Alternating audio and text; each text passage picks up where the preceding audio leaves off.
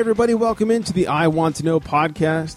I'm your host, Greg Jones, and I am the guy leading you on this inquisitive departure into audio wisdom.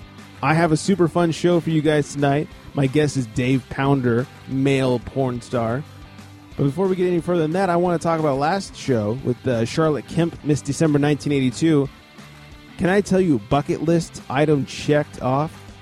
How long have I wanted to meet and talk to a Playboy Playmate? Well, you know, since I was like 12 years old. And then after I posted the show, she actually called me to ask me some, well, techie nerdy questions about how to get the podcast up on her blog and that sort of thing. But it was still great having a Playboy Playmate give me a call on the phone. Straight dude's dream come true. Anyways, I hope you guys enjoyed that one. On to the new show. I do need to warn you guys. I am talking to a male porn star who wrote a book called Obscene Thoughts, a pornographer's perspective on sex, love, and dating. Obviously, some risque subjects and adult language are brought up through the uh, through the podcast. I need to warn you out front if you got kids in the car, if you're not uh, you know hip to that sort of language, or if you're related to me, you may not want to listen. I'm just saying. But if you can look past all that stuff, I think we have a really good show for you. This is a really long episode. We're going to break it up. At the very end of the show, I'm going to be joined by two guests. In fact, it's going to be two females. One, if you listen to my former show, Awkward Apocalypse, you'll know her as New Girl. That's right, that is my girlfriend, current girlfriend. Uh, give it time. I'm sure I could piss her off the next day or so and she'll leave me. I'm good at that. The other one is my best friend. Her name is Deanna. And the reason I have both these girls on the show is because I feel like they represent each end of the sexual spectrum. Let me clarify. New girl, as I like to call her on all my podcasts, not so, uh, you know, out there with the sexual thing. Deanna, on the other hand, knows what she likes and went out and got it. And look, this is not a judgment call. This is uh, in no way any sort of, uh, what do they call it, slut shaming. Not at all. I'm all for it. I don't think guys should be the only ones that are allowed to go out there and, and uh, you know, get them some, if you will. So, anyways, at the end of the show, they'll be joining me to talk about things Dave said, topics he brought up, topics in his book. I really want to get either side of the spectrum's perspective. And of course, I feel like I represent that middle as well as a person with a penis. So, I think we'll have a nice little roundtable discussion at the end. It should be really good pod. At least I hope it will be. You guys can be the judge of that. Let me know. Uh, but without any further ado, I am being joined by Dave Pounder, author of Obscene Thoughts, a pornographer's perspective on sex, love, and dating, which of course you can get on Amazon by clicking through our banner, and the creator of Risky Business, a look inside America's adult film industry. Dave, thank you so much for spending time with me on the podcast. How are you doing? I'm doing well. Thank you for having me on the show. Yeah, thanks for joining. A lot of questions, a lot of questions from the listeners. As soon as you say I'm having a porn star on the show, people, oh, okay, we got questions. Ask away. Yeah, let's well, get the questions. Bring yeah, them on. Of course, we want to get into uh, your career as a as an adult actor, but first, I'll tell everybody he did write the book "Obscene Thoughts: A Pornographer's Perspective of Sex, Love, and Dating." And in, this is actually what caught my eye more than the fact that you're a porn star. We'll talk about the book in a second, but you talk about. Uh, why men should be able to cheat and women should be okay with that and the relationship differences between men and women. And I think that's super interesting. And my girlfriend definitely had a lot of questions to to help me throw in there. So I think it's going to be good. Right um, on, right on. Yeah, so let's start off with with your uh, your career as an actor, if you don't mind. Um, in the book, you said you had a great family life growing up. Yeah, and that your parents were normal, and that was that was yeah. all good. So, what were they thinking when you got into the porn industry? They weren't happy.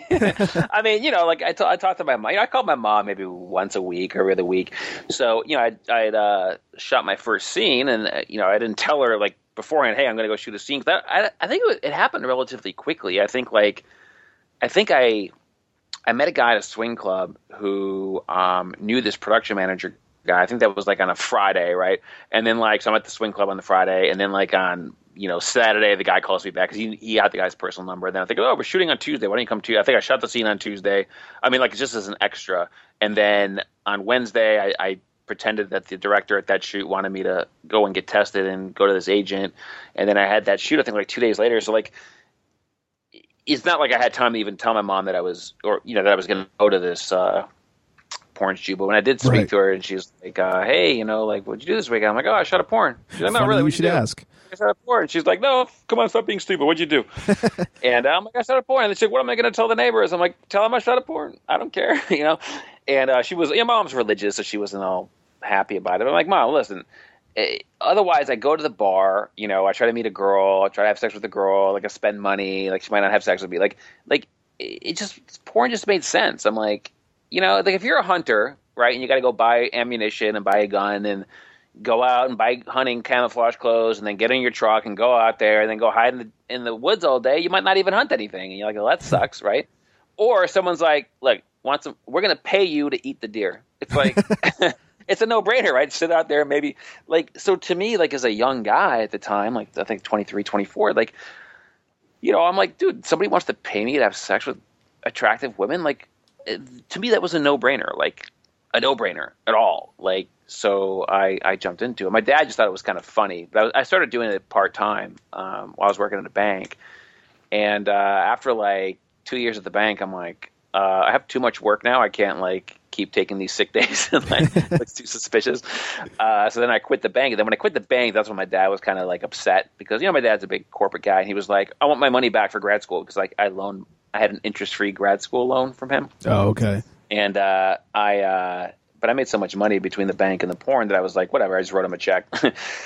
and uh, you know, he's my dad's he's you know he's a fair minded guy. Like he's like, all right, like, my dad's very uh, incentives based, like an like an economist. He's like, all right, well, I'm going to make him pay back, you know, forty thousand dollars in student stuff, tuition. Right, so I'm like, so if i so he's like, hey, if he's willing to write a check for forty grand, you know, let him do his thing. Like, so he's very rational in that sense. Um, you know, uh, but I love it. I mean, I, I can't. I mean, it, it was a great experience. You know, like a lot of people that get out of porn and they say negative things. I think that, I think I think they say negative things because they have to. Like if they want to get a job somewhere, like they have to, you know, get a girlfriend or they have to go. Oh, it was really a bad decision. Like, I'm like, no, it was great. Like I loved it. I'm like, I would do it all over again. You know, like Hell yeah. people are taken aback when I say that, but I'm like, look, I traveled around the world, I had sex with a bunch of different women, like all over, like different nationalities. It was like I got paid well. I traveled. It was like I got to sleep in every day, wear my shorts and sandals. Like, it Sounds like Sure life. yeah, beats the bank. Yes, like I don't sure. care why everybody like didn't. uh just why society more generally doesn't see why that would just be awesome, you know. But I don't know. And, and one thing people might want to know that makes this story even better is that you actually have a bachelor's degree in finance. Yeah, that's how I ended up at the bank. And I have a master's degree in business information systems, and then uh, and then after porn, like well, let's just say mid porn, I kind of t- I, I met this girl, and uh, you know we kind of fell in love, and then we got engaged, and I was like, well, I can't really do porn if I'm like with this girl, so like I ended up going to a PhD program at Indiana University, and it was you know I went from LA to Indiana University, so it was like so cold and it was so boring, and I'm like, all right, the program's cool, but like I can't just live on the campus. I mean, like it was just so redneck backwards outside of Bloomington that I'm like, all right, screw this. So then I I was renting out my condo in uh, California to these Google people, and uh, so I went down to Miami, and I'm like, I'll just hang out in Miami then until their lease is up, you know. So I went down to Miami, and then I got back into the porn, um, because I broke up with the girlfriend because she wanted to have babies, or the fiance, I should say, because she wanted babies. I just never wanted kids, you know, and like I, I knew she would hate me. Like if she didn't have kids and stayed with me, I know that she would end up resenting me, and I didn't want her to resent me later because children was something she always really, really wanted, and I knew that I never did, you know. And Yeah. I got a vasectomy when I was like 23. Like I knew that. I tried to get one at 18. I'm like, I don't want kids. Like to me, I just saw kids as like, I mean, I love kids. I love kids like I like boats and big houses. Like they're awesome, but I just don't want one for me.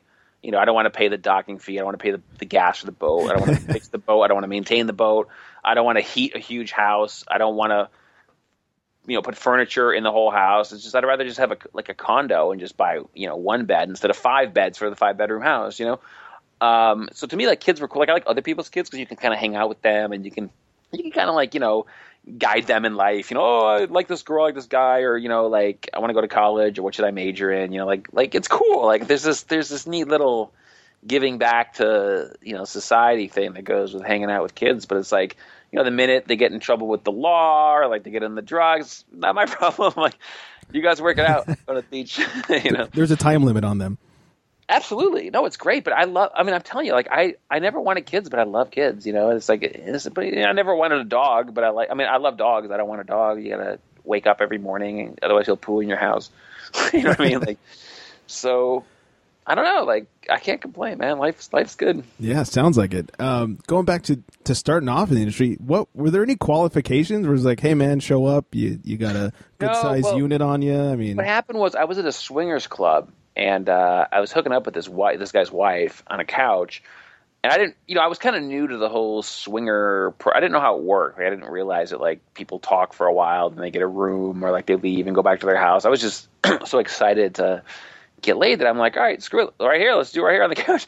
and uh, and then everybody was watching. I didn't care. And then this guy was, I guess, scouting for one of the. Uh, he was actually scouting for couples to for this uh, Wildlife Video had a had a porn series called Screw My Wife, like Screw My Wife One, Screw My Wife Two. You know, like you know, a porn works is like Horny Girls Volume Forty Seven.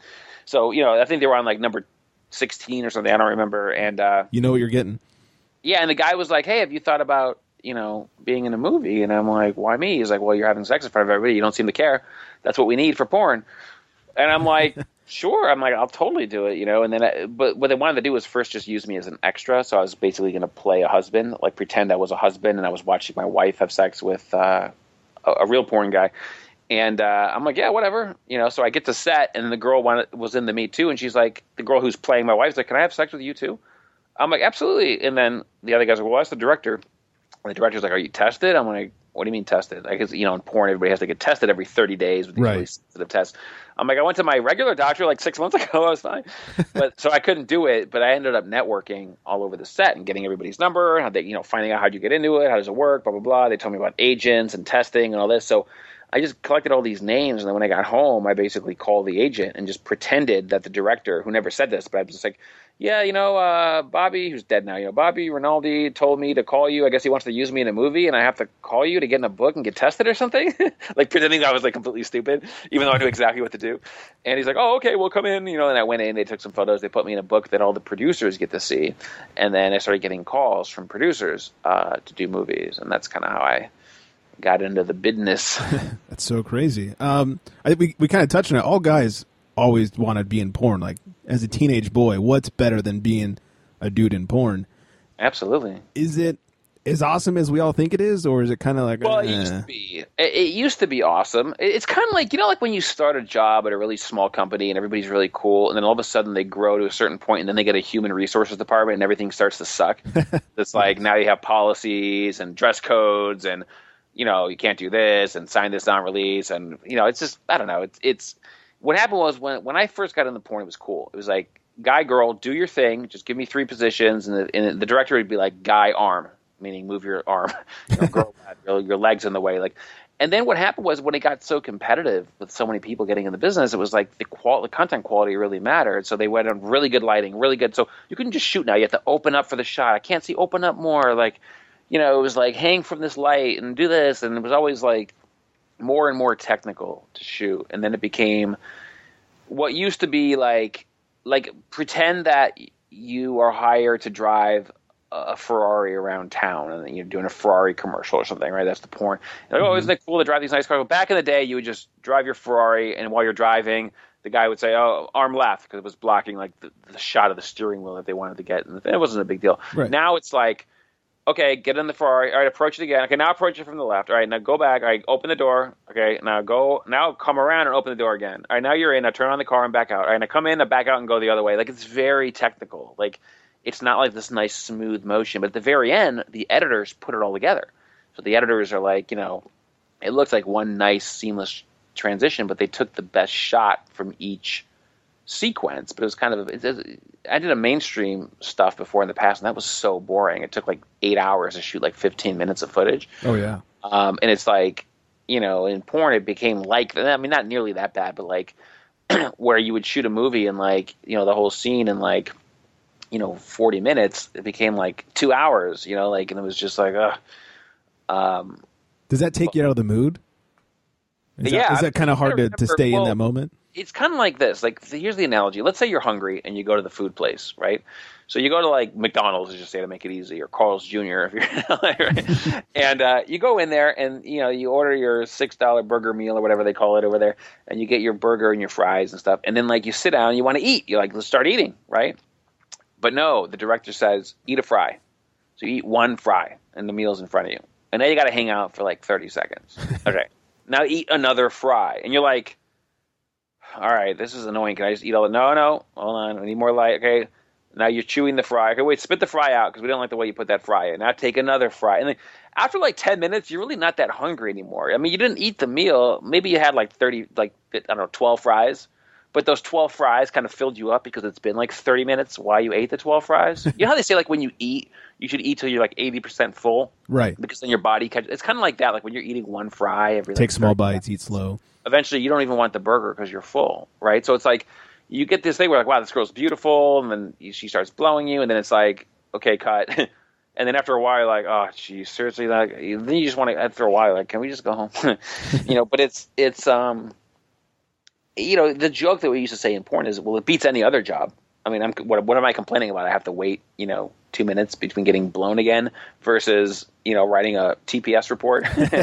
you know, like so it, it beats the alternative, you know. But the thing is, is like right around 2008, I think, is when these tube sites and these torrent sites all started flooding the market. Yeah. Tube, and that's what really killed the industry in the sense that you know people weren't paying for porn, so um, it really a lot of players just decided to stop producing, myself included. I mean, I had my own production company, and then when I saw that like you know sales were declining and stuff because people were getting free content, I was like, well, I still shot as as a producer for other companies. I wouldn't own the content; I'd just be paid a fee to shoot it, or I still perform as a performer in other people's movies, you know. Um, and then right around 2010, I pretty much got out completely because it was like you know there was just nobody was hiring. I mean, you know, it was like such a small niche of people that were still around. A lot of these big companies kind of consolidated. This company called uh, MindGeek, I think it is, came in and like bought up everybody. And they were called something before that out of Canada. I can't believe Brazzers. Um, Mm. yeah, Brazzers parent company with what was it called? Uh, I don't remember, but um, some company out of Montreal, and they basically bought up all these huge. They bought up Wicked Pictures. They bought up, um, I think, Digital Playground, Playboy. I think they bought. I don't know. They bought a bunch of the big Wow. players and really consolidated. Um, So where is the money in porn now? there is no money in porn. I mean, well, it's kind of like saying this. Like, think of porn as like in the old days. Let's assume that there's no municipal water system. Okay, all you have to do, all you can buy is bottled water, just bottled water to shower, to brush your teeth, to do the dishes, do the laundry, pouring bottled water, right? Like, mm-hmm. bottled water is a great industry to be in, right? Yeah. Like, then what happens is they come in, they put in a, mun- a municipal tap system. Now you get all your water for dirt cheap. Like, that's the free porn. That's like YouPorn and PornTube, and everyone's like, I don't need to buy bottled water anymore. I can just shower with tap water. I can use laundry with tap water. I can do dishwasher with tap water. But there are still people who buy bottled water, right? If you're going to go out like kayaking or you're going to go running, you know, you you some people like me have a Brita filter, so I still don't use tap or I still don't use uh, the bottles. But there are people who buy. There's still a, a business for it, and that's sort of the business that's left. There's a certain person that just doesn't want to go to a tube site. Just wants everything categorized. They they know what type of content they want, particularly if it's niche content. Like if you're into like really old grandma girls, right? You can you're not going to sit there and like Yikes. scour a tube site for grannies when it's going to be like one percent. When you can go to hornygrannies.com or whatever your fetish is, you know what I mean?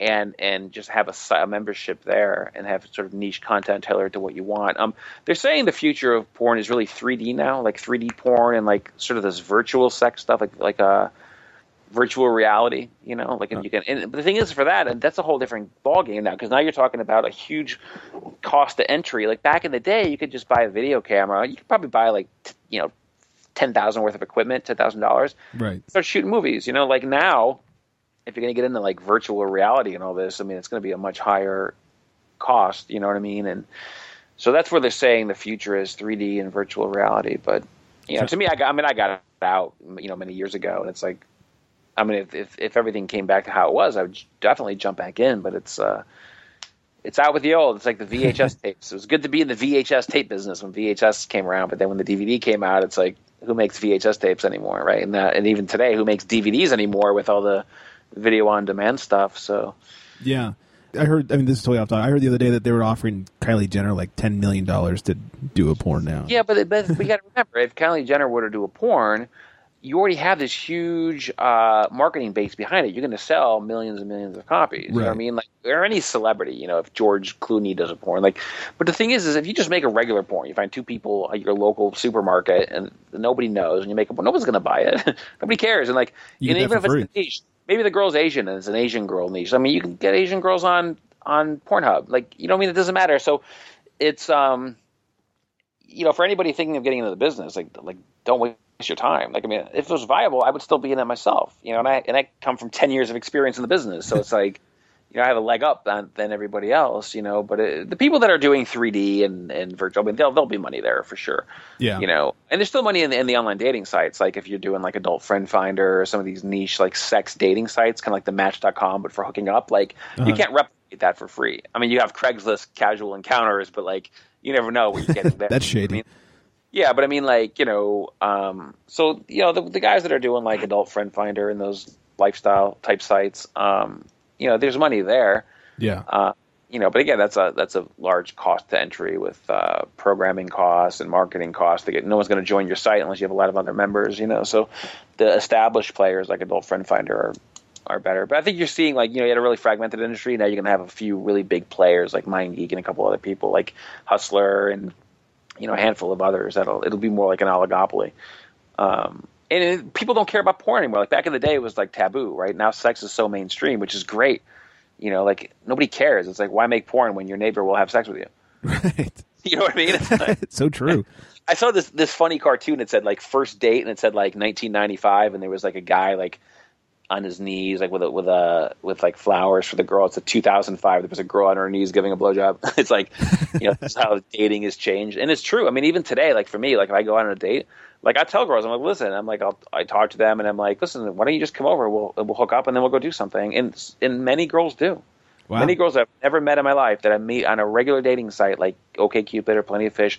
I'll call them up, I'll talk, we'll have a conversation like we're having now, and I'll be like, listen, what's the point of like, you know, I date girls because I'm into girls, not guys. Like, why don't we just get to know each other, come over, we'll knock it out, you know, like have fun, and then we'll go do stuff, and then we'll have, and then when we come home, we'll have even more have lovey-dovey sex later, and it's like the ultimate I, icebreaker. Yeah, it is. It's exactly. It's like cause when I go out with a girl normally, like I'm thinking, okay, she's cute, look at her boobs, like I would like to have sex with her right? And I'm kind of like courting in a way that like I don't really want to do, but it's kind of like a cost of doing business. But like now, there's so many girls that'll just hook up with you. Like casual sex is so acceptable now that it's like it's great. And the thing is, is it's not like I'm this guy that just wants to get laid. Like, like I'll meet the girl. She'll come over. We'll have sex, and then we'll do stuff. We'll go to the beach. We'll go get something to eat. We'll hang out. I'll call her the next day, and we'll we'll stay in touch. Like this girl today, she came over this morning. I've known her for maybe a, little over a month now. You know, and that was the deal. I'm like, listen, we talked on the phone. I'm like, meet me at Starbucks.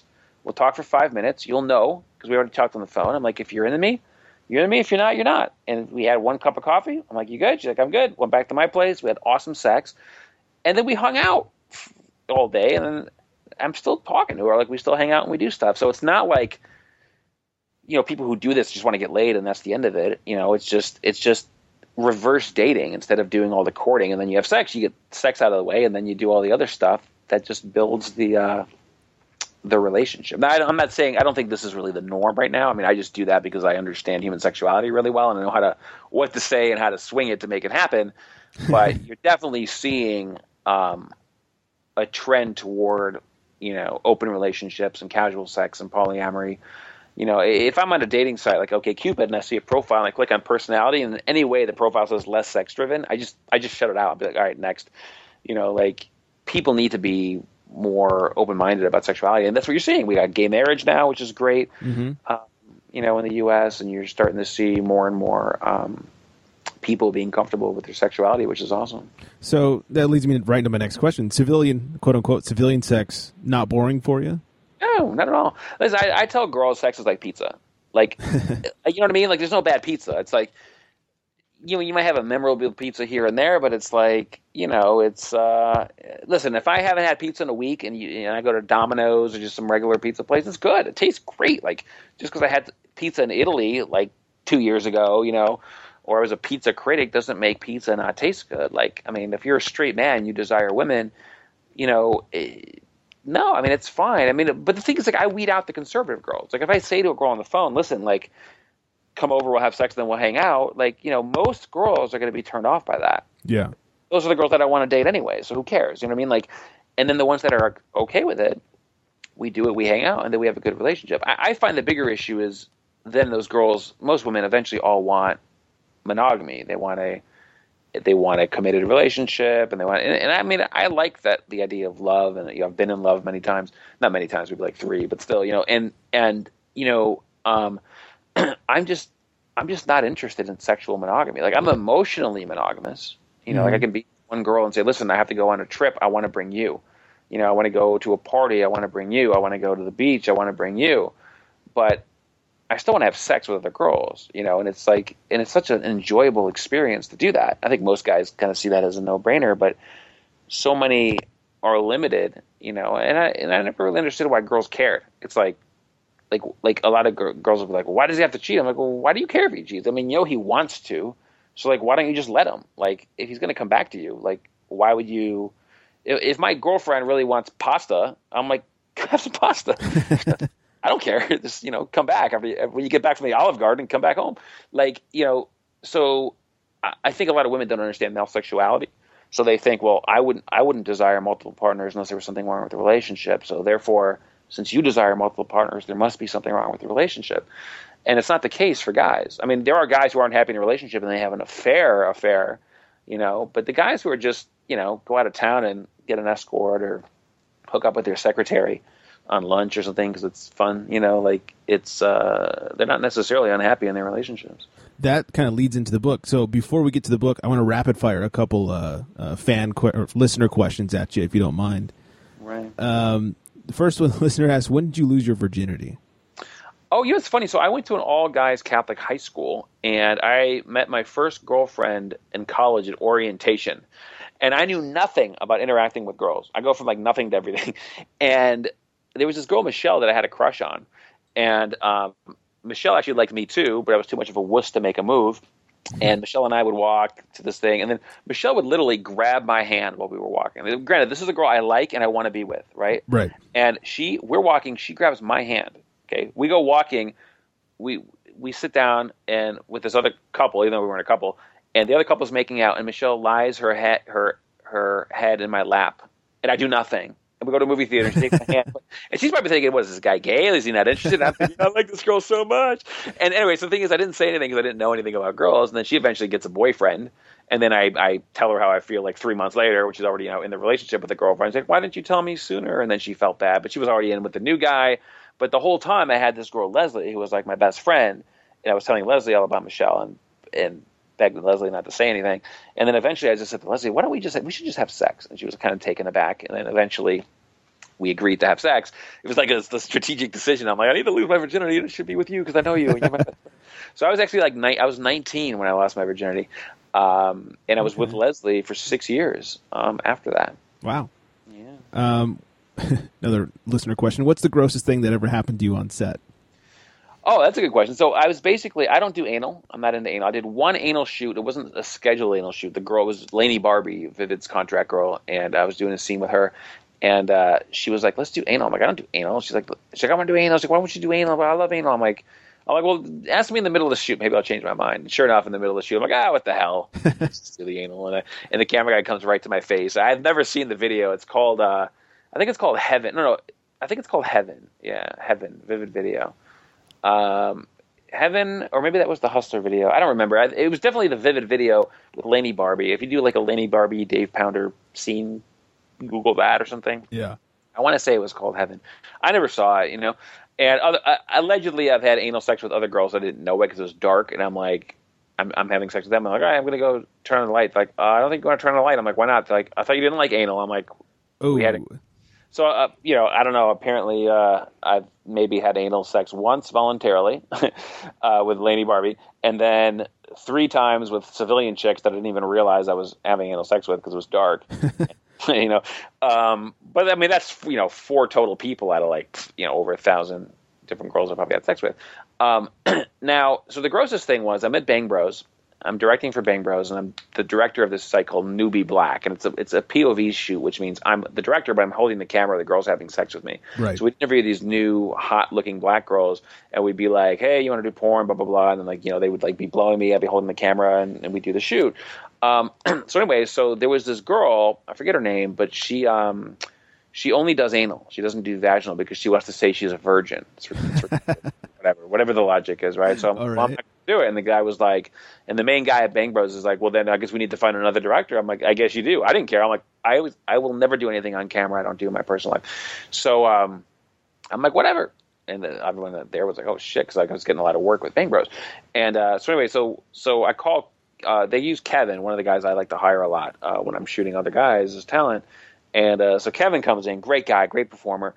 And so Kevin's doing the shoot. He's doing the anal scene with with this girl, and like all of a sudden, I'm like, "What is that smell?" And I see like this brown juice coming Oh, out no. ass and down it, and I was like, "Gross!" And I'm thinking like, if that was me, I would have been like, "Oh," like I mean, it was just, I was like, to me, that was like just gross. That now I'm also I'm not into fluids. Like I was, you know, this whole squirting thing was kind of new to me till I got to porn, and like I'm having sex with this girl, and again, I don't remember her name, and like she's she's going to town, and all of a sudden she's I'm like ah, like you just. I like pushed her off me, I'm like you just peed on me. She's like that's not pee. I'm like yes it is, and uh, yeah, I'm not into the whole fluids. You know, like I'm a very for someone who's very sexually open like me, like I'm not into weird stuff. I'm not tying people up. I'm not like getting into like weird outfits. I'm like I'm just a regular guy with a healthy sex drive. You know, I want to have regular, just boy girl vaginal sex. I don't want anal sex, no sex, ear sex. You know, like any place that's not supposed to go, I'm not really into. You know what I mean? Like,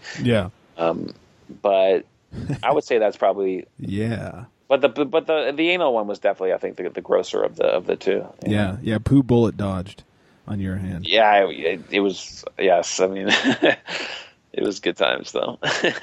Someone else wants to know what technique do you use to stay hard and to also not finish quickly?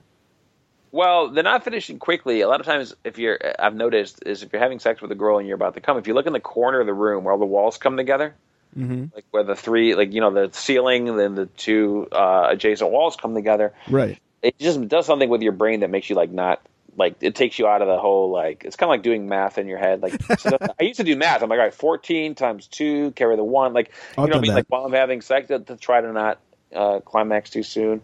Um but yeah i mean it's just it's just you hone your skill with time. I mean i was first scene i failed completely and it couldn't even get hard. Second third scene it was you know barely there as well. And then you know you just you just learn your body and you know what works and I learned that I can't get hard if I'm standing up when I start. So if the girl's going to blow me, I have to be sitting down. I can't be standing up. I can't be in a cold room or underneath a blowing fan, and I can't have people watching that that aren't supposed to be there. So they could be hundred people in the room, but if they all have a purpose. This is the agent. That's her boyfriend. That's the talent scout. That's fine.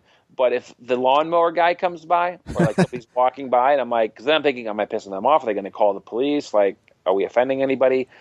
Then it messes with those are the three things that mess with my wood. So as long as like the curtains are closed, so only the people that are there are seeing, um, and um, you know as long as I'm sitting down to start, um, and the, the room isn't cold and there isn't a fan blowing on me, then I'm pretty much uh, good to go. And then you know I would eat a light meal. You know I learned to eat something really light, like a bottle. I have like a bo- I used to have a bottle of water. An M and M, like a peanut M and M's, and a whatchamacallit. that was like that was my pre-scene uh, breakfast. And then when I was done, you know, because I wanted to be light so I could do my thing. And then when I was done eating or done with the scene, then I would go eat a big meal. I'd be like, all right, let's go to like, you know, Norm's. You know, in LA, Norm's Yeah. like diner, man. That was like the better Denny's. You know, Two bucks for way too much food. uh, so good. But uh, I mean, I, I miss Norm's and Carl's Jr. but um, you know, so I would do that. Um, but yeah, I mean, so that's what it is. I mean, you have to just that's what that's what it takes. It's like saying, so Michael Jordan, what what makes you jump so high? It's like, what do you do to jump so high? It's like he's just naturally able to do that. Like when I worked for Bang Bros, you know, we we had uh, ads in the papers and stuff to find guys sometimes for sites, and we'd have like 200 guys come in, and maybe maybe five could do it. Like, you know, like you'd get you get 190 that would just pet that couldn't do even just self stimulation, the hard stay long enough to take a picture, and then when you tried the 10 of them, maybe half of them would fail. So maybe five will do it, and then you'll lose another three along the way for something else, you know, and then you're left with two out of 200, you know. So it's very difficult to find guys that can stay, that can get hard, stay hard, and then come on command. But for me, I was always able to do that, so um, I had a nice little staying power, you know. Yeah. And so I guess no public sex for you then. Uh, no, no, you know, well, I'll have, well, it depends. Like, in other words, like, we'll do stuff where, like, they'll rent out the whole hotel, right? And, like, then I don't care because everybody's there. They know, they know, they know what the purpose is. Or, like, Right. I, I actually, I just had sex with, uh, the German diplomat girl the other day in her, yesterday, actually, in her pool, you know, and there were people in the hot tub nearby, but, but I was making sure, I'm like, where's the cameras so they can't see the camera angles not on us. And then literally, like, right after I came, like, the security guard of the development was, like, walking by. I'm like, oh, shit. Like, my, my, my, bathing suit was still halfway off my leg. I'm like, put yours back on, like. And I told her, like, even when we are having sex in the pool, I'm like, I'm not holding out. I'm, going to come as soon as I can. And I'm glad I did because otherwise the uh, security guy would have caught us, you know? That's funny. Um, do you still have Dave Pounder Productions? Is that still going? Yeah, absolutely. So what happens is, is Dave Pounder, uh, the analogy I use is this. Think of Coors Brewing Company, right? They're an alcohol company. Let's say all of a sudden Coors Brewing says, you know, there's no more money in alcohol. They're yeah. giving free alcohol, so now we're going to make orange juice. I wish. So, so, but but Coors Brewery says, you know what? Why would we spend the money to rebrand ourselves and and get all this new documentation? We're just going to still be Coors, and we're going to make orange juice. So, like, even though Dave Pounder Productions st- stopped making adult movies, I mean, we stopped producing our own movies around 2008. Stopped producing movies for other people, I think, around 2010. Now I'm doing mainstream projects. I have the book Obscene Thoughts: A Pornographer's Perspective on Sex, Love, and Dating, obscenethoughts.com, and then I have the uh, documentary Risky Business: A Look Inside America's Adult Film Industry, which is Risky Business the movie.com. Both of these projects are done under Dave Pounder Productions, but they're mainstream projects. They're not adult projects. So since they're active projects, I have to keep the company active. Okay. Why would I why would I spend money forming a new company and rebranding everything. It doesn't make any sense. I mean, yeah. I care. I mean, all I need is a company. It could be called XYZ Company for all I care. So, but yeah, the company's still active. But you know, once all these things are done, once all, once the, uh, I mean, the book's out, the documentary's out. I got a couple other things going on. But like once all that's done, maybe like in a year or two from now, then I'll dissolve the company because there'll be no there'll be no reason for it to be around. I mean, I'm not doing any more books. I'm not doing any more documentaries. I'm definitely not producing any more content. So it's like there's really no reason for me to even pay just to have the overhead. You know. Yeah, and and speaking of the book, let's get right into it. Um, one of the things you've you've already brought up is you were with someone for six years. Uh, you were engaged, and you say you guys broke up because because uh, she wanted to have kids, and you didn't. In fact, you had a vasectomy. No, no, no, no, no, no. Well, sort of. All right. So, um, the girl for six years was Leslie that I met in college. Right. And the reason we broke up is because I wanted to know what it was like to have sex with other girls, and I thought it would just be wrong to cheat on her. Um, I was engaged to a girl um, that I met halfway through porn, and then we moved together to Indiana when I worked on a PhD at Indiana University. And then we ended up breaking up because she wanted kids. I didn't want to have kids. So the girl I was engaged to, my fiance, we ended it because she wanted kids. I didn't. Um, and the first girl, Leslie, we ended it because I wanted to know what it was like to have sex with the girls, and I just didn't want to cheat on her. Okay. So, so with the girl uh, that wanted to have the kids, uh, sure. so you guys were together how long? We were together. I met her in May of 05. We got engaged in August of 05, and that was kind of strategic because I had to go to Indiana University, and she agreed to go with me.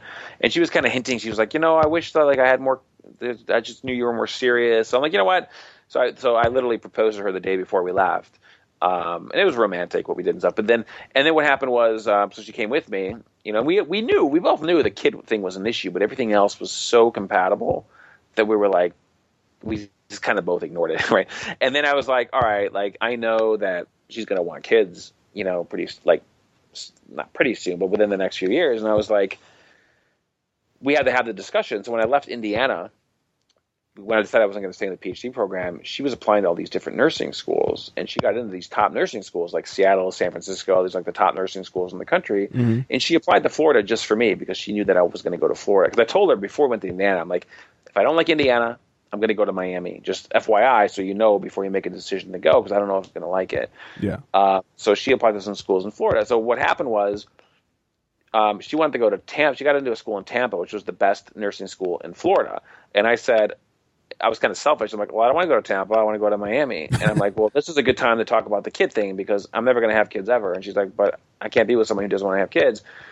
So what she should have done is went to Seattle or San Francisco, one of these really, really top, top national country, uh, nursing school that she was admitted to, but she wanted to try to make it work, and she went to Tampa, and I went to Miami, and uh, you know it just didn't end up working. I felt bad because like I mean like she is my soulmate, like I have no doubt, you know that this girl is my soulmate, but I just didn't want to have kids. It's kind of like like think of it like let's just say that the that the Mercedes S four hundred is my soulmate car, like that's my car, right? But I just don't want to spend one hundred and twenty thousand dollars. I'm like, that's my car. Like that's my favorite car. I mean, if I could have any car in the world, that's the car I want. It's got everything I want. But like, I just don't want to spend 120 grand. Like, sure. so I'm gonna up buy this Hyundai instead. You know, like, like that's what it is. So it's like I, I want to be with her, but not at the cost of having kids. Not at the cost because there's so many unknowns with having children. Like, like what I like about other people's kids is you can kind of pick the ones you like. So you can be like, that guy's a pain in the ass that one's too conservative. Oh, that one's cool and funny, so I'm going to hang out with that one. You know, hey Joe, bring your kids over. You know, but like when it's your own kids, it's like you know, what if it has some deformity or Tourette's or you know, like it, it has learning, it's learning disabled or gets kidnapped. Or anything bad. Like there's just so much that can go wrong. you know what I mean? Um, that I'm like, and it's so un, it's so much, so much beyond my control that I'm just like, I don't want, I don't want to even enter into that thing. I mean, like half of my life being able to be like, all right, I'm going to quit this and do this is because I don't have a family that depends on me. You know, if I did, I'd be so much more limited in what I could do. You know, academically, professionally, etc. If I had a family, I'd be like, you know, same company, 30 years, don't upset the boss that I want to lose my job, you know, and I don't want I don't want to live like that. I want to be able to be like this job sucks, I'm quitting, and I have to worry about how I'm going to feed two or three kids, you know. So do you kind of see kids as a loss of freedom?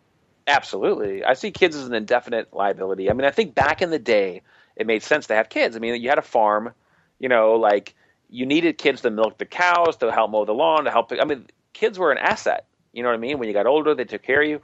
Now, kids are like an indefinite liability. I mean, you don't need you know, you have the grocery store, um, you have lawn service companies that come to your neighborhood and cut your lawn for cheap because they're cutting everybody else's lawn. And when you get older, the kids will even take care of you. They put you in long-term care, a nursing home. Like, you know, there's just there's just no reason. I mean, I get that women have a biological imperative to sort of reproduce, much in the same way that you know men have a biological imperative to have sex with everything. But like, you know, just because the biology is there, you have to understand you know why it's there and whether or not it makes sense. And uh, to me, we have seven billion people now on the planet with a B, seven billion, and the growth is exponential. If you look at a population growth chart, like first billion, second billion, third billion, like you know, to get to the first like two billion was like hundreds of thousands of years, and then from two to seven is like the last 200 years. You know, it's like it's it's just crazy, and it's like I don't want to contribute to the problem. Like I said, it's like it's like all the animal rights people. You know, have a heart spay and neuter your pets and adopt because there's so many like animals that need homes. Like don't breed, you know. And mm-hmm. it's like I feel like humans should take the same approach. Like don't why have your own kid when there's a gazillion kids that need help? You know what I mean? Like if you're gonna, but I get that that there's that biology part for most women that want to experience um, childbirth. You know, like it's ingrained in them. I mean, look at AIDS in Africa. Like people are aware of AIDS in Africa, and they could just say, "Oh, well, intellectually, I just shouldn't have sex, then I won't get AIDS."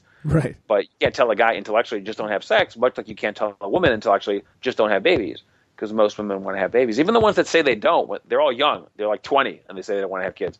And then when they're 32, oh, I wasn't planning on it. you know, it's all this BS. But you know, a lot of women I talk to that are older that never had babies, they still regret it. And the reason wasn't that they didn't want it; it was that they didn't find the right guy. I just I couldn't find a guy that I wanted to, that I could like enough to have kids with it wasn't like I never wanted. I haven't met a girl yet that's like 50, that you know basically in menopause that says, you know, I just didn't want to have kids and I never did. I found the guy, he wanted them. I said, well, I guess we have to break up then.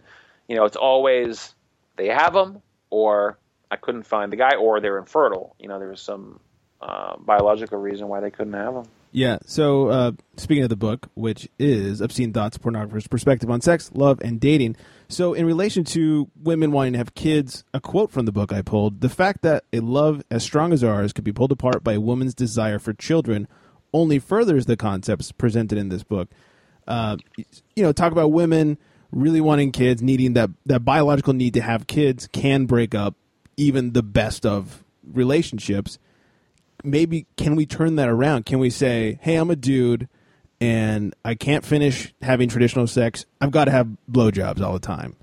But this chick does not give blowjobs. Like is that reason, you know, would you break up with this person or Well, well, first of all, I mean, it depends on the guy. I mean, that I don't really care about blowjobs. you know, I'm like, whatever. Like, I have to have sex. Like, if a girl's right. like, listen, I'll blow you forever. You can never have sex with me. I'm like, forget it.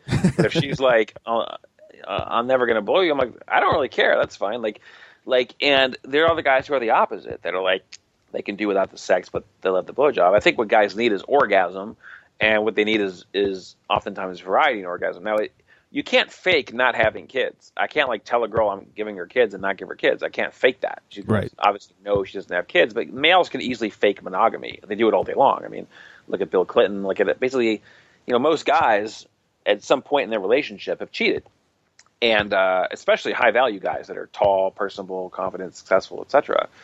Um, so it's much easier for a guy to say yes. I'm faithful, and then to cheat. And yeah, I was talking to this guy in the pool the other day, and I was telling him like I have the ethical issue. I tell girls, listen, I, I'm I have no interest in being faithful. I just don't think it's natural. I think men aren't monogamous. There's no reason for us to be. And I give all the evolutionary explanations that are in the book.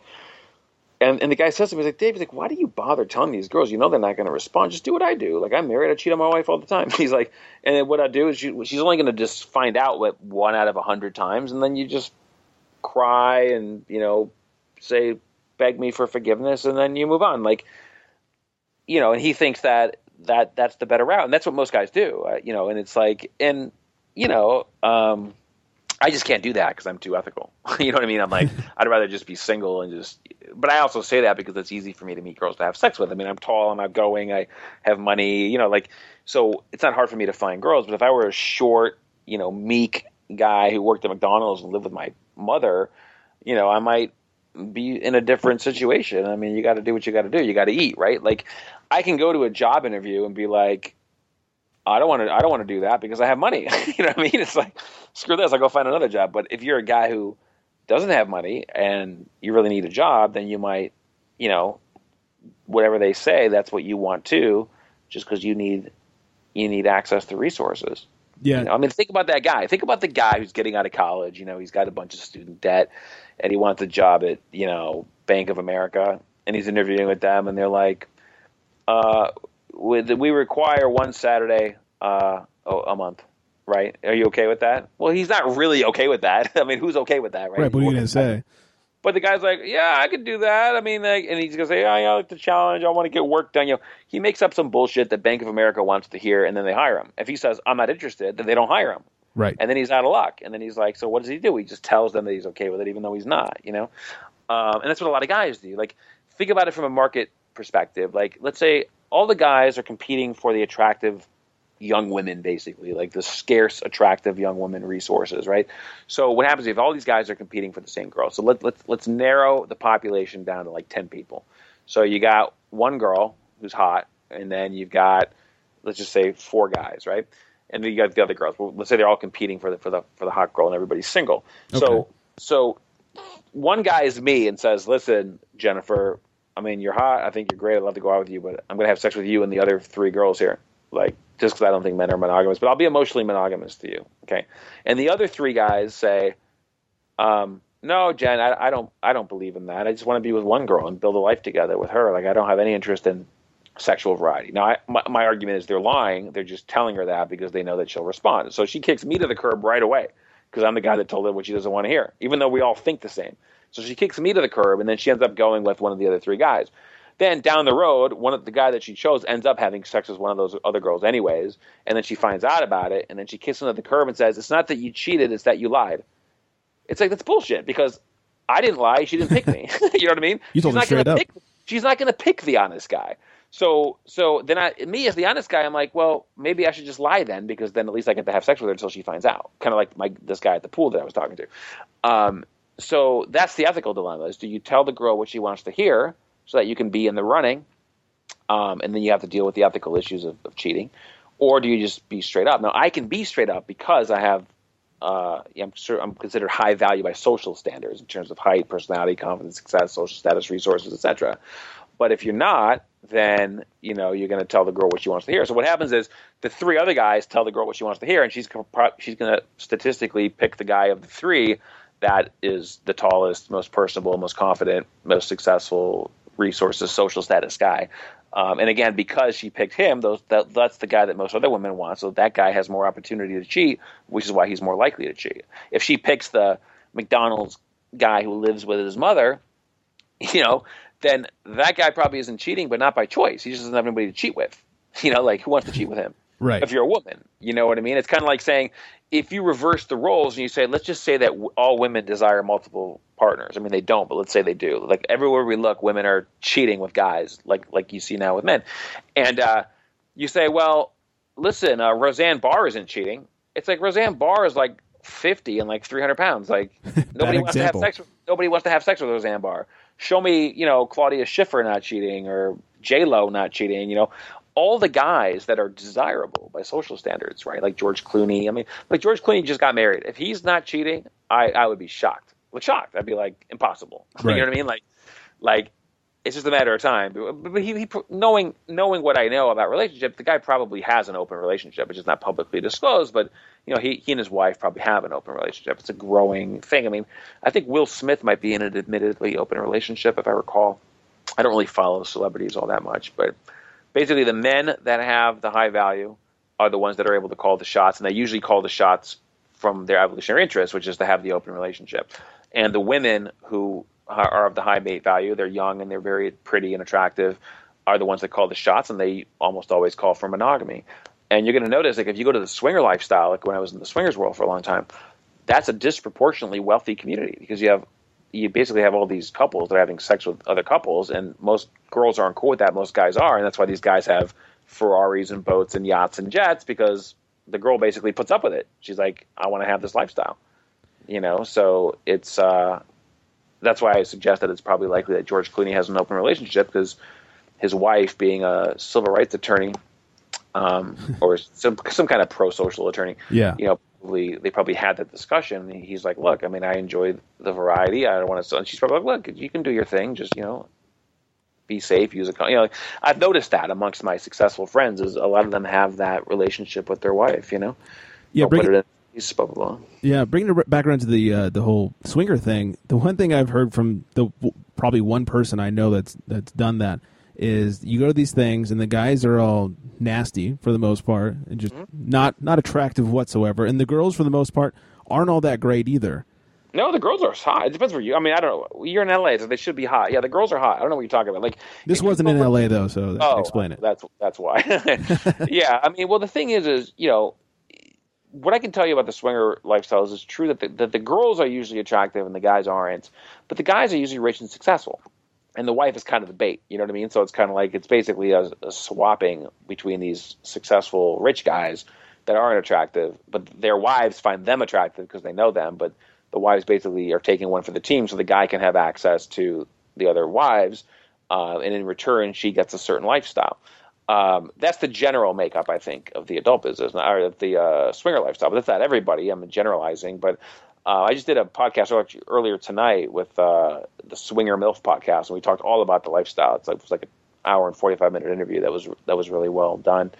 Um, and if you go to obscenethoughts.com, you can listen to some of my other um, podcast interviews uh, where we talk about like the evolutionary psychology and why that is. We talk about the market system. There's a there's a thing from the Michael Blum show where we did a lot about the market economics about like what we talked about earlier. How if there's a single girl or a single attractive girl, the guy who's gonna tell her what she wants to hear is more likely to get her favor to go out on the date. So it's easier to tell her what she wants to hear. Or right, think about the job interview, right? Like you and I are applying for the same job and someone and they say and, and the employer is stupid enough to ask you. That's why i always say that because like the girl's stupid enough to ask you are we monogamous? Like you don't need to ask that. Like so it's stupid enough to say if you win the lottery will you quit your job? Okay you're at the job interview. You haven't won the lottery right? You don't expect to win the lottery. Right. It's unlikely to win the lottery. And someone says so you and i we're both interviewing for a good job. Again let's just say bank of america is a uh, I don't know a credit risk vice president or something. You know 100 two hundred thousand dollar a year salary, right? And I say, yes, I'll quit my job if I win the lottery, right? And you say, no, you know, I really like the challenge, and I like, you know, blah blah blah blah. They're more likely to hire you, much more likely to hire you, even though you know, chance of us winning the lottery isn't that great. But here's the thing: what you know empirically, when you look at, at research studies of people who have won the lottery, they all quit their jobs. Every one of them, they of quit, even if they love their job. And now, winning the lottery is a purely financial transaction. There's no emotion attached to it. It's, it's literally here is money, right? So if all this other bullshit that people say in job interviews, oh, I really like the challenge, I really like working with other people. Well, why would a just an influx of money, where that was the only variable removed from, from the equation, cause you to leave? If that wasn't the only thing that really mattered, um, so so what happens is they hire you because you told them that, and then let's just say you win the lottery, and then you quit and then they're like, it's not that he quit, it's that he lied. you know what I mean? Like, like that. That's the female mentality. Is it's like, well, why don't you just have an honest conversation and be like, listen, men are wired to desire partner variety, and here's why. And you can read all about it in Obscene Thoughts, and and just say, listen, you know, I, I get that you want to hear a certain thing, you know, but it's like. I think a problem is, is a lot of women are, are raised with you know romance novels and chick flicks, and these are products that cater to women just like pornography caters to men. They don't make porn. I mean, they make porn for women, but it doesn't sell that great. You know, Right. they, they make porn for men, right? So a guy watches a thing and his girlfriend brings over her whole sorority and they have an orgy with him and, her, and her seven sorority sisters, and that's male fantasy. and and you know, in in Happens all the female, time. yeah, and in the female, right, and in the female's version, you know, she it's Fifty Shades of Grey. The guy's a billionaire with a jet, and you know, it's huge all empire and billions of dollars. If the guy was broke, it'd be a Criminal Minds episode. But he's rich now. All of a sudden, it's romantic, right?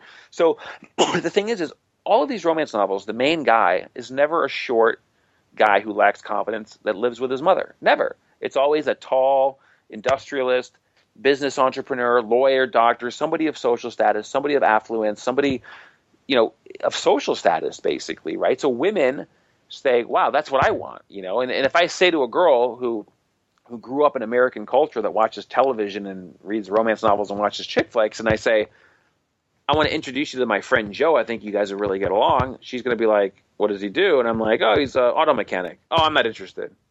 I don't. I don't want to date an auto mechanic. He can't take me to Europe. He can't, you know, do this or that. Like, you know, they want the guy who has resources because that's what they expect from what they've seen all their life in media. And meanwhile, I say to my friend Joe, "Hey, I got this girl I want to hook you up. I think you guys would really get along. What does she look like?" And maybe she's a size ten, which is still lower than the average. And he's like, "She's too fat," because he watches porn all day long and he wants a size three or a size six. You know what I mean? So it's like the expectation gets ruined by these by these products that are catered to the evolved sexual psychology of each gender. So if you're a guy who watches porn all day long, but you're low status or low value, then your chances of finding a girl like that are slim. And if you're a girl who reads romance novels all day long and watches chick flicks and you're low status or value, good luck finding a guy that's going to do that. Now, if you're a super hot girl, high mate value, then you'll probably find guys that will give you that. They will be at your door with roses and take you and do all these things and want to, you know, signal to you monogamy. And if you're a guy that's high value, meaning you're tall, personable, outgoing, rich, and have money, you know, you're going to be able to have your lifestyle and be able to have a girl that will tolerate non-monogamy and and do these things with you.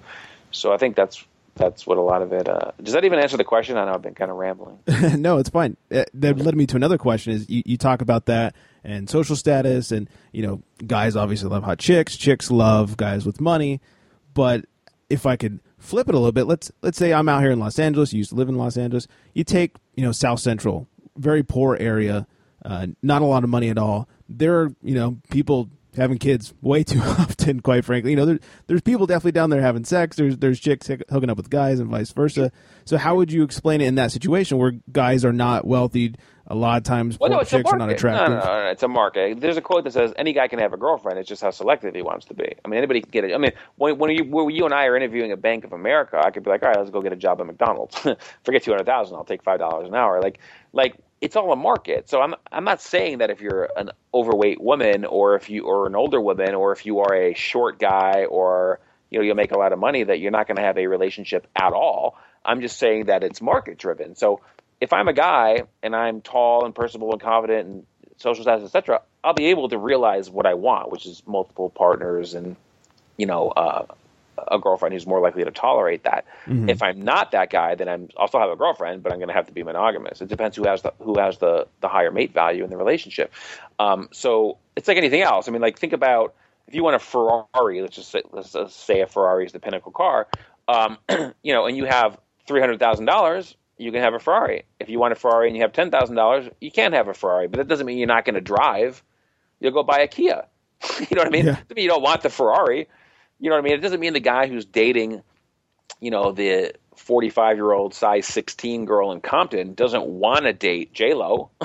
he would love to date J Lo. He just can't date J Lo. course. You know what I mean? Meanwhile, the rich and successful guy, you know, is dating the hot girl. You know, and if you're a hot girl in Compton and you're, you know, in high school and you're dating your loser boyfriend, that's not going to last long because the minute she, you know, goes off to college or somebody else of wealth and influence attracts her and shows an interest, she's going to jump to him you know, to have the and why wouldn't she? I mean, listen, if I have two people and one guy, you know, let's just say I'm a girl and one guy wants to take me on his yacht and take me to Europe, go see the Eiffel Tower, and the other guy wants to go sit and smoke weed in the backyard. Like it's it's a no brainer, you know, on, on who you're going to hang out with, and it's of because everybody like they, you know, a lot of people they rationalize their existence. They rationalize their experience. So what'll happen is somebody will lose a leg in Iraq in an IED, and they have one leg or no legs, and then you know they'll go to a rehab treatment and they'll meet a girl, and they'll marry the girl, and they'll say, you know, I'm actually really glad that I lost my legs because if I didn't lose my legs, I would have never met my wife, who I love. Okay, and I believe that they believe that, but statistically, if he didn't lose his legs, he would have met another wife in another setting. He would have loved just as much, but he'd have his legs. so you know what I mean? But he's rationalizing what happened to him um, as a way of, of it's called like an emotional immune system. Dan Gilbert, a psychologist at Harvard, talks about that. So what happens is a lot of guys will say, if you're not a high value mate, you're not a high value guy that's had opportunities all your life, then you say, no, I love my wife. This this Dave guy is full of crap. I don't I don't desire multiple partners, you know.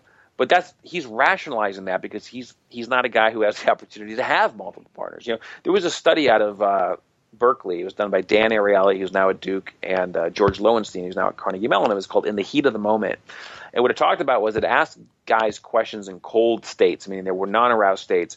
Would you have sex with an old woman? No. Would you cheat on your wife? No. Would you have sex with your cousin? No and then what they did is they gave them laptops that were covered in uh, you know saran wrap, and they said, "All right, go home, watch your favorite porn. When you're aroused, you know, press the button, and, and it's going to start asking you questions." So guys would go home, they watch the porn of their choice, get to right when they're about to climax, but without climaxing and staying close, and then they ask the same questions: Would you cheat on your wife? Yes. Would you have sex with an older? yes. Would you have sex with your cousin? Yes. So the point of the study was to show that when you're in a cold state, it's kind of like when you eat a big meal. You're a fat guy, you eat a big meal, and you're like, you know what? I just ate a huge meal. I'm so full. I can't eat another thing. I need to do something about my weight. I'm on a diet starting now. Okay, you're in a cold state. You're not you're cold hunger state. You're not hungry. You're the furthest thing from hungry. You just gorged. Okay, right. and the next day they're like, you know what? Forget the diet because now they're hungry again. Their their hunger is reactivated, and now they want a cheeseburger instead of a salad. You know, it's easy to say you don't want a cheeseburger when you're not hungry. It's easy to say you're not going to cheat on your wife when you're not aroused. But you know, take that same guy who says he won't cheat on his wife. He's at a bar traveling, okay, and he's talking next to a girl and she doesn't do anything, yeah, he hasn't cheated. But he's not, he doesn't have the opportunity. That girl turns to him in a low cut dress and starts rubbing his crotch and says, I find you really attractive. What are you doing later? All of a sudden, now he has an opportunity, which is more likely to happen to somebody, you know, with high mate value, and then he's more likely to cheat. Those things happen to George Clooney. They don't happen to Joe Schmo in Indiana. You see what I'm saying? So yeah. a lot of people, I believe, when they say that they're not going to cheat on their wife or this, that they that they're well intentioned.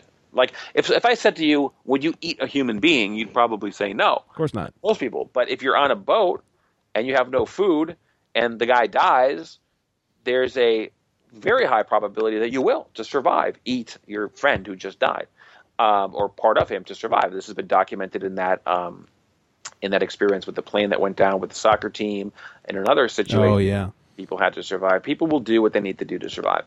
Um, so just because you think you wouldn't need somebody now because you're not in that position, you know, these people with 9/11. If I was on that plane with the box cutters, well, that's that's imperfect information. You know, you don't it's have easy to say. Yeah, so until, unless you're in the position, you can't say it. So a lot of people will, you know, will will say, "Oh, that's not true," blah, blah. but when you look at the behavioral studies, you know, of um, how people behave, um, it's pretty clear that there are gender differences, and there's reasons for those gender differences. I mean, men and women face different adaptive problems over time. You know, evolutionary psychology basically posits that we behave in ways that are selfish to our own genes. We want to get our genetics into the future. The genes basically use the body. It's not even our consciousness; it's our genes within us that are trying to replicate themselves through reproduction in the future. Sure. So, how is a guy more likely to reproduce? Well, if a guy has sex with as many girls as possible and impregnates as many girls as possible, his genes are the most likely to survive because the more kids you have, the more likely they are to survive. Makes you sense. Limited kids. I could have ten, have sex with hundred girls a day for the next you know forty years. In theory, get them all pregnant. And have be like Genghis Khan, right? they say that like everybody on the planet or something. You know, some percentage of people have Genghis Khan in some capacity in them. Um, but for women, it doesn't work that way. Women don't have unlimited eggs; they have a fixed number of eggs. A reproductive choice for them is very costly. Uh, they have a minimal obligatory parental investment of nine months. Once the baby is born, they need to to raise that kid to 18, which requires resources and protection, which is helpful if you have a guy to help with the parenting and the protection and the resources. But if you had sex with 10 guys that week, nobody's going to claim paternity. It's not mine. It's not mine. Remember, DNA testing and birth control. This is all in the last hundred years. Like this when you talk about evolutionary psychology, you're talking about millions of years of evolution. You know, we, Yeah. our brains aren't going to catch up to this for a long, long, long, long time, and it's not conscious; it's subconscious. So girls always want to get to know a guy before they have sex with him. You know, they want to be like, what it, you know, well, let's meet for coffee, let's talk, let me understand you. You know, they want to get his gauge his genetic quality, they want to gauge his his longevity in, in the relationship, what his level of commitment is, because why would a woman want to mate indiscriminately? It could hurt her in an evolutionary sense if she gets pregnant and the guy's not around. Her baby very unlikely to survive, and then she just wasted a precious egg. Women only have a fixed number of eggs, and once they hit menopause, they're done. So every mate choice is very, very important for women. And again, it's not conscious. It's not like I don't look at a girl and go, "Wow, I'm really attracted to you, young 20 year old with big boobs and a nice face and luscious hair," because of that, you know, or because you signal fertility. But that's why nobody's going after the girls in the nursing home. Right. It's not sexy to say to a girl, "You look very uh, good on the fertility scale." Yeah, but but we- we're not thinking that, and women aren't Right. thinking. Women aren't thinking. Oh, I I I- I'm only. I, you know, a lot of girls go. Well, I I don't care what a guy does. Well, they say that, but it's bullshit. I mean, look, think about this. Let's just play a, a random game, right? Like, think about the hottest girl that you know. It doesn't matter if she's married or single. Just just the guy that the girl that you know that you think is just the most attractive person that you personally know, not like on TV. Just you know, your friend Jennifer, whoever she is, right? Right. I would posit that her boyfriend or husband has a not only a college education but a postgraduate education. He's a lawyer, a doctor, a business executive, and that he makes a six-figure salary or higher. Okay, that's what I would I would posit. I could be wrong, but that's what I would posit. And remember, with statistics, it's ninety-five percent confidence, right? So there's always that five percent outlier. And if I said, "Tell me."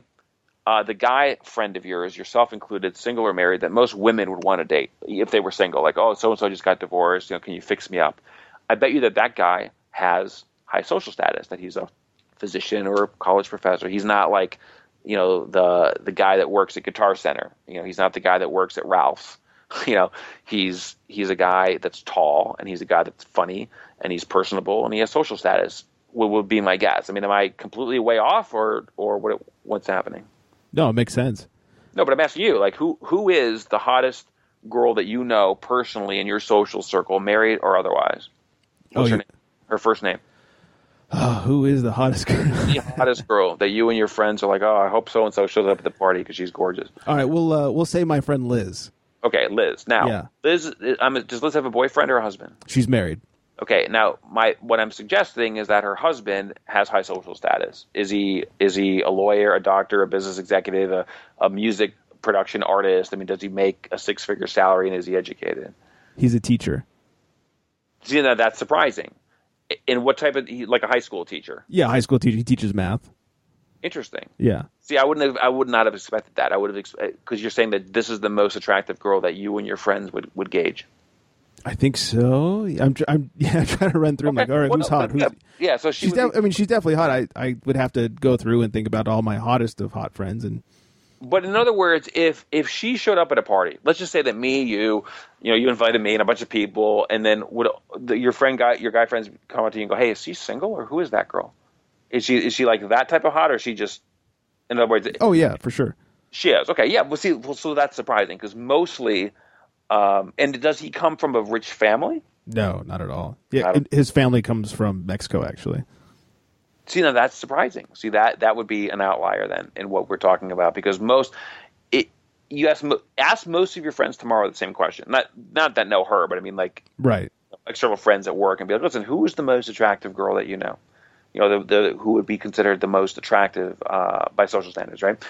Um, and you know, nine times out of ten, they're going to be with a man of high social status because it's a mating market. Yeah, that'd actually be very interesting to ask my friends and maybe tack it on at the end of the show and, and Yeah, yeah. make, And then let's make a flip it. little tally of what everybody says. Now, now let's flip it. Who is the who is the who is the male in your social circle that is the highest in mate value? What I mean by, by mate value is a combination of height has to be at least six feet tall, um, outgoing, personable, you know, social. It has social status. He has he is a doctor or a lawyer or a music producer that's already established, makes a six figure salary, and you know, handsome and you know that kind of stuff. Like who would that be?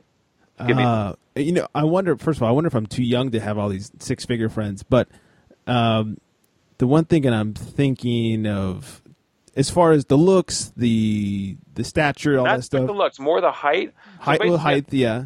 Height. He's he's a, he's a strapping young man, if you will. No, he, he needs to have. He needs to be over six feet tall. Yes. He's got to be tall. He has to have confidence. He cannot be unconfident. He's got to be confident.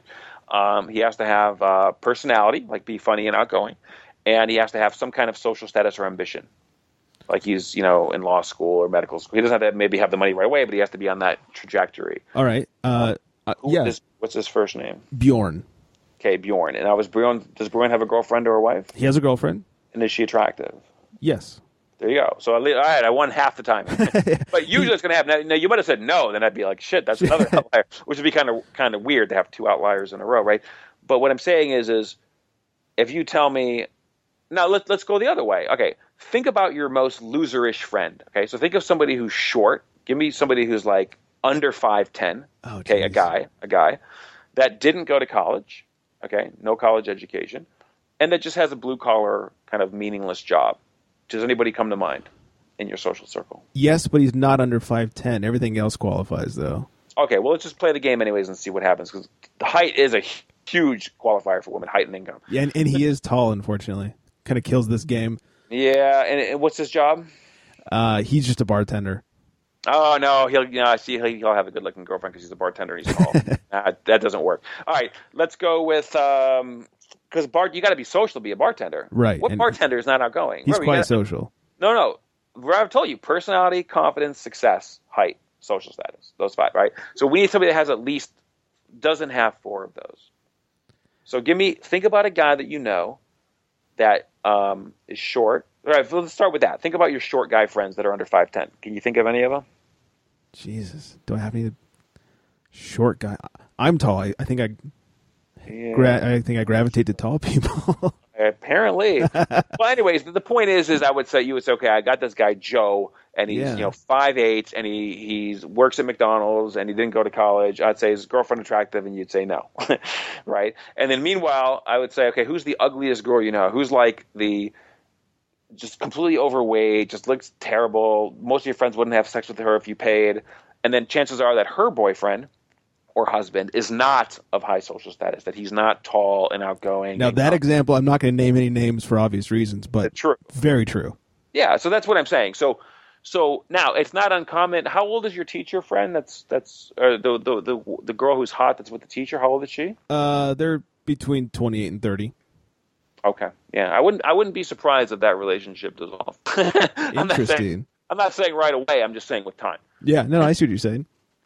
But uh, but it's it's pretty accurate. I mean, if you if you look at these, I mean, and again, if you take if you take at random 100 women from the population, 100 men from the population, and then you start aligning them, you rank order them from perceived. You know, you have a group of men, rate them, and you take an average rating, and you plot it. You're going to find a correlation. The, the hotter the woman, the taller her boyfriend, and the more uh, social status he has, and uh, that's you know it's scientific. So it's it's interesting. I just wish more people understood that. You know, and a lot of people they just don't they don't get it from uh, their own perspective. They think anecdotally, and they'll be like, like I can say statistically that men are taller than women, right? Sure, that's I think that's But science. if you are the UCLA basketball coach, you can say that's bullshit. All the girls I know are taller than men. It's like, yeah, but you're the UCLA basketball coach. You've adversely selected, um, you know, your population. Men Yeah. are taller than women. So a lot of people will listen to a show, or I think it's funny too when I do a radio show, and somebody calls in and they're like, you know, if I do a radio show, right, and I say I work for the FAA and I say flying is safe. You don't need to worry about your plane crashing. You're going to make it to your destination. Stop worrying. Okay.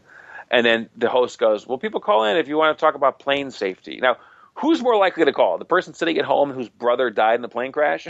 or the person who, who just who flies every week and nothing ever happens? I mean, the guy, he's just saying, Yeah, that's true. He's on his computer. You know, meanwhile, the guy who's pissed off because his brother died calls up and says, That's bullshit because my brother died in 9 11, right? Like, but that's not. And then people listen to the show and go, "Oh, look, half called in about this, or more people are calling in about this." Like the people, the people that are the outlier call in, right? Right now, if we're having this conversation and you have live callers, I'm going to have a bunch of short people calling and tell, tell me about their hot girlfriend. but I'm not going to have a bunch of tall people calling, going, "No shit," you know what I mean? So. So that's the problem a lot of times when you have these like call-in radio shows or you do like survey data where people often will, will lie a lot. But once you do once you do the actual behavioral study and you say, okay, bring people into a lab, rate their attractiveness. There, there was a study in Montreal where they took a guy uh, and they put him in a uh, a Bentley or something, or some nice car, a Porsche. Yeah. And done by Gad Saad in Montreal at Concordia University. And uh, they had women rate his attractiveness, rate him on a scale of 10. And then they took the same guy, they put him in a beat up car. They didn't change him at all. Literally, the guy got out of one car into another. And his ranking was hugely negatively impacted. He went from like an eight and a half to like a four or three, right? And then they did it for a woman. They put a you know attractive woman in a car, in a nice car, and in a crappy car. Her her mean ranking was not changed at all. She was a ten in both scenarios.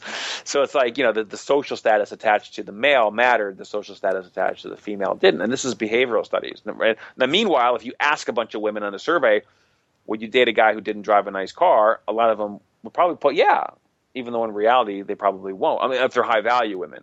Yeah, and you, lot- that that car study is interesting because Chevy actually has a commercial out right now that does that study in the commercial. no.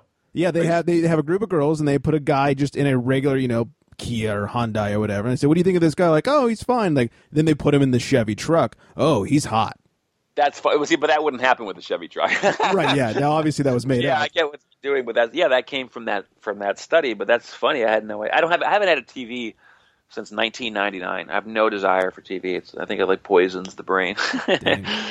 But uh, so yeah, I haven't seen it. But um, that is funny that they actually uh, mimicked the study. And that is where I'm cutting it off for today. I know what you're thinking. Greg, how dare you? Well, you're welcome, actually, because that was going to be a huge audio file for you to download. Anyways, the rest will be coming in just two short weeks. The show drops every other Wednesday, as you already know.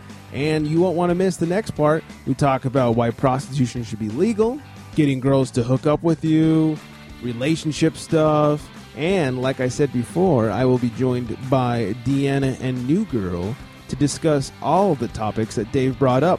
In the meantime, if you've enjoyed the, the podcast, if you've enjoyed what Dave has to say, go get his book, Obscene Thoughts, A Pornographer's Perspective on Sex, Love, and Dating. And of course, that's available on Amazon. All you have to do is click through the banner at iwanttoknowshow.com. Also, I don't know if you guys knew this or not, under the guests section on iwanttoknowshow.com, not only is there a brief little bio on every guest that I have, but there's also links to get uh, anything they're talking about, i.e., their books or movies or whatever they're here to talk about. So go check that out. Also, he is the creator of Risky Business, a look inside America's adult film industry, a documentary meant to bring out both sides of the porn world. But that's enough of me. You guys will get more when part two drops with not just myself, but of course New Girl and Deanna. So look out for that. It's gonna be a lot of fun.